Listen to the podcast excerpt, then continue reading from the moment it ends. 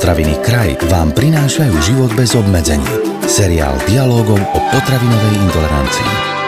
Hydinové meso a výrobky z neho. Tak znie téma na najbližšie minúty, s ktorou nám už tradične pomôže odborník na zdravý životný štýl, pán doktor Peter Minárik. Dajme si za úlohu zistiť, prečo by malo mať biele meso na našom tanieri prednosť pred červeným, v akom množstve ho treba jesť a podľa akých kritérií si ho vyberať pri nákupe. Začína sa ďalší diel seriálu Život bez obmedzení. Pán doktor, dnešná téma znie hydinové meso. Podľa dostupných informácií ho na Slovensku zjeme približne 25 kg na osobu. Je to málo, veľa, akurát? Mesa sa je na Slovensku dostatočné množstvo, ale ak sa porovnáme inými západoeurópskymi krajinami alebo krajinami v rámci Európskej únie, tak tá konzumácia všeobecne mesa vrátane hydinového o niečo nižšia než v okolitých krajinách. Pre porovnanie, na Slovensku sa v roku 2019 sa robil ten prieskum, skonzumovalo priemerne jeden občan 70 kg mesa celkovo a z toho 25 kg hydinového, tak ako ste hovorili. Treba v Rakúsku sa celkovo skonzumuje 95 kg mesa, v Nemecku 88 kg mesa, v Čechách 82, u nás 70 a z toho približne tretina je to hydinové meso. Treba povedať jednu vec, konzumácia hydinového mesa má vzostupný trend e, smerom nahor a hovedzie meso má zostupný smer, teda smerom nadol. To znamená, na prvom mieste sa konzumuje bravčové meso na Slovensku, čo sa týka množstva, mm-hmm. potom hydinové a naposledy, alebo v najmenšom množstve hovedzie. Mm-hmm. A čo všetko zahrňa označenie hydina, hydinové meso? Predovšetkým sú to kurence, čiže kurča domáce, potom je to morka a z tej vodnej hydiny je to kačica a hus. Ostatné druhy hydinového mesa sa konzumujú minimálne až takmer vôbec. Nevieme, že existujú aj perličky. Najväčšia spotreba u nás z týchto vymenovaných druhov hydinového mesa je kuracie meso. Uh-huh, uh-huh. A čím sa líši hydinové meso od hovedzieho alebo od bravčového? A teraz sa vás pýtam ako teda odborníka na zdravý životný štýl. Predovšetkým, hydinové meso sa pokladá za tzv. biele meso, na rozdiel od hovedzieho a bravčového mesa, ktoré sa ráta za červené meso. Kým červené meso, ak sa konzumuje v nadbytku, tak podľa údajov z vedeckých dát zvyšuje riziko rakoviny hrubého čreva. U hydinového bieleho mesa to tak nie je. Podobne to tak nie je ako u rýb. Takže to je jeho prvá taká výhoda. Nie je známy žiaden vzťah k riziku nádorových ochorení hrubého mm-hmm. čreva. Ďalej je to meso, ktoré je najmä kuracie, a najmä z toho kuracie prsia, nízkokalorické, obsahuje veľmi málo tuku. tuku. Vieme, že priemerne kúra má okolo 4-5 gramov tuku, ale kuracie prsia majú 1-2 gramy tuku na 100 gramov, čiže je ľahké, je dietetické, ľahko straviteľné, obsahuje málo väziva kolagénu, čiže môžu ho konzumovať ľudia aj na relatívne veľmi prísnych dietách, súčasťou redukčného stravovania, takže jeho skutočne výhody sú veľmi veľké a malo by sa zaradiť do pravidelnej konzumácie. Aký typ veľkochovu, pán doktor, veľkochovu hydiny a aktuálne prevažuje u nás na Slovensku? Celkovo možno chov hydiny rozdeliť na niekoľko kategórií. Je to predovšetkým veľkochov v klietkach, potom je to veľkochov tzv. na podstielkách a potom to môže byť aj teda menšinový spôsob chovu hydiny, voľnovýbehový chov, a na poslednom mieste je biochov, to znamená chov hydiny v podmienkach platnej legislatívy ekologického polnohospodárstva. Najčastejšie u nás je teda ten veľkochov klietkový. Chovatelia hydiny nesmú používať rastové hormóny ani antibiotika, o tom sa viedli dlhé diskusie aj v médiách. Platí to ako pre Slovensko, tak pre celú Európsku úniu. Čo by sa nám po konzumácii takého mesa, ktoré by tie rastové hormóny a antibiotika v sebe mali, mohlo stať? Predovšetkým treba povedať, že vo všetkých krajinách Európskej únie je zakázané používanie mm-hmm. rastov rastových hormónov na urýchlovanie zrenia alebo rastu hydiny a vôbec v živočišnej výrobe.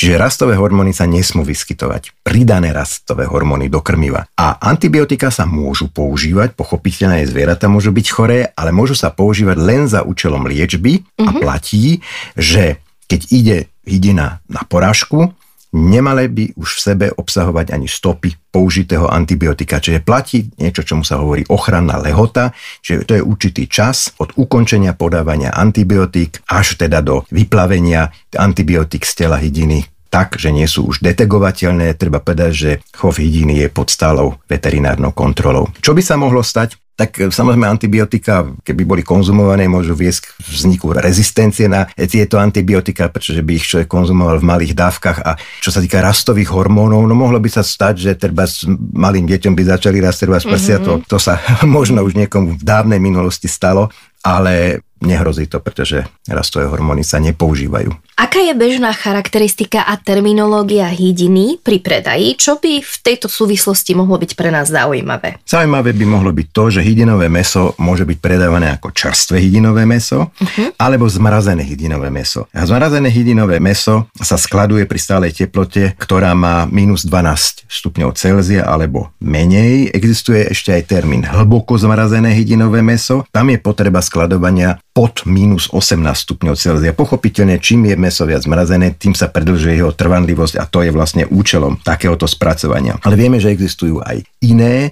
hydinové výrobky a to sú mesové polotovary, hydinové mesové výrobky, prípadne strojovo oddelené meso. A to sú už teda často aj teplne spracované výrobky až po hydinové konzervy, ktoré sú sterilizované a ktorí majú veľmi dlhú dobu, dobu áno, mhm. spotreby. Mm. Aké údaje sa pán doktor uvádzajú na etiketách a na obaloch pri označovaní hydinového mesa? Čo by sme si mohli všimnúť? Tak údaje, ktoré sú povinné, niektoré vymenuje, možno nie všetky. Treba predovšetkým povedať, o aký živočišný druh sa jedná teda, či sa jedná o kuráka, či sú Ono sa to zdá byť lapidárne, ale niekedy to možno nemusí byť na prvý pohľad zrejme. Potom musí byť prítomné aj označenie meno obchodné a obchodný názov prípadne aj adresa prevádzkovateľa, výrobcu, názov výrobku, musí byť údaj o triede kvality, musí byť údaj o tom, či to je čerstvé, zmrazené alebo hlboko zmrazený tovar, či to je hydina s drobkami, bez drobkov, musí byť hmotnosť produktu, musí byť dátum použiteľnosti u čerstvej hydiny alebo dátum minimálnej trvanlivosti, dátum zmrazenej a hlboko zmrazenej hydiny. Prípadne, či sa tam je označenie čísla šarže, krajina pôvodu tam musí byť, to pre mhm. niektorých spotrebiteľov, ktorí sú na tento údaj citliví alebo chcú preferovať konzumáciu slovenskej hydiny, tak je to dôležitý údaj. Čo nemusí byť napísané, to je spôsob chovu. Teda či sa jedná mm-hmm. o mhm. klietkový, alebo podstielkový, alebo voľnovýbehový chov. Nie je to povinný údaj, ale samozrejme výrobca ho tam môže dať, keď chce. Mm-hmm, tak to je zaujímavé.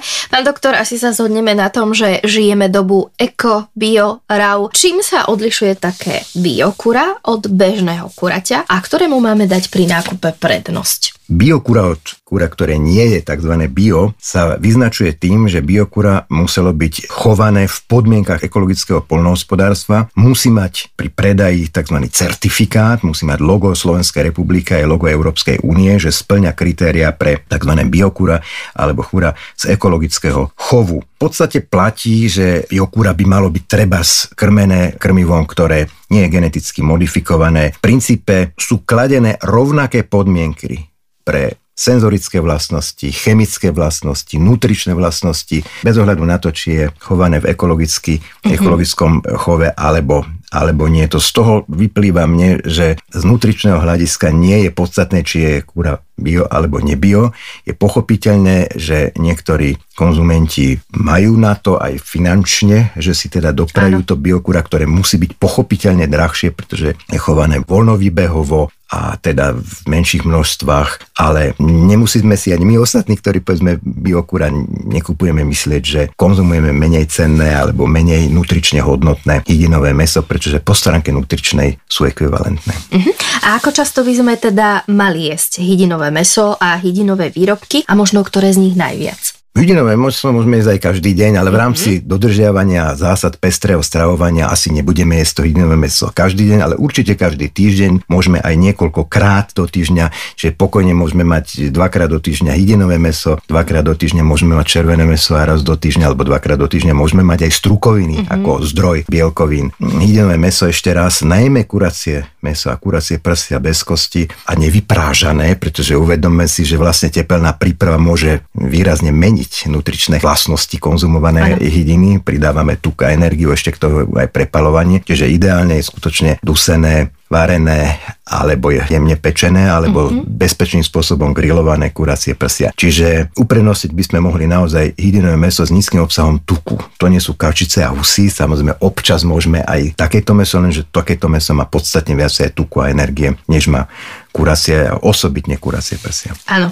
Pán doktor, a čo sa týka hydinového mesa, o ktorom sa teda celý čas rozprávame, šíria sa aj o ňom nejaké mýty? Pravdepodobne áno. Ak áno, tak aké? Mýty sa v pochopiteľne šíria o Asi o každej všetkom. potravinovej potravinovej skupiny, lebo taký už je život. Predovšetkým sa šíria mýty, že hydinové meso obsahuje hormóny a preto by sme ho nemali mm-hmm. jesť. O tom sme už vlastne Hovorili. hovorili. hovorili a na to sme odpovedali, že používanie rastových hormónov pre urychlovanie rastu hydiny je v Európskej únii zakázané.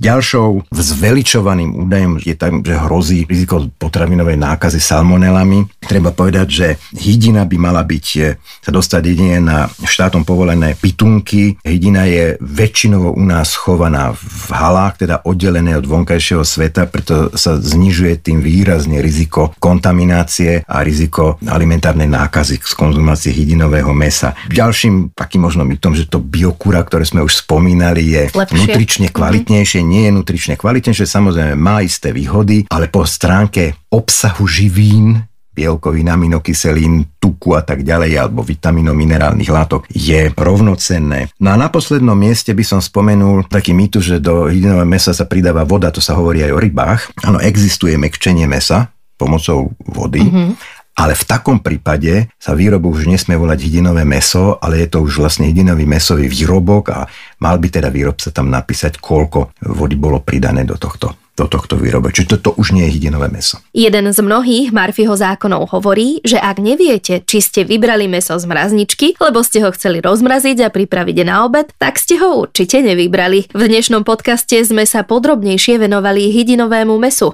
V tom ďalšom si rozoberieme plusy aj mínusy inej obľúbenej potraviny, ktorou sú vajcia. Počujeme sa už čoskoro. Tento podcast vám priniesol kraj. Moderné slovenské potraviny.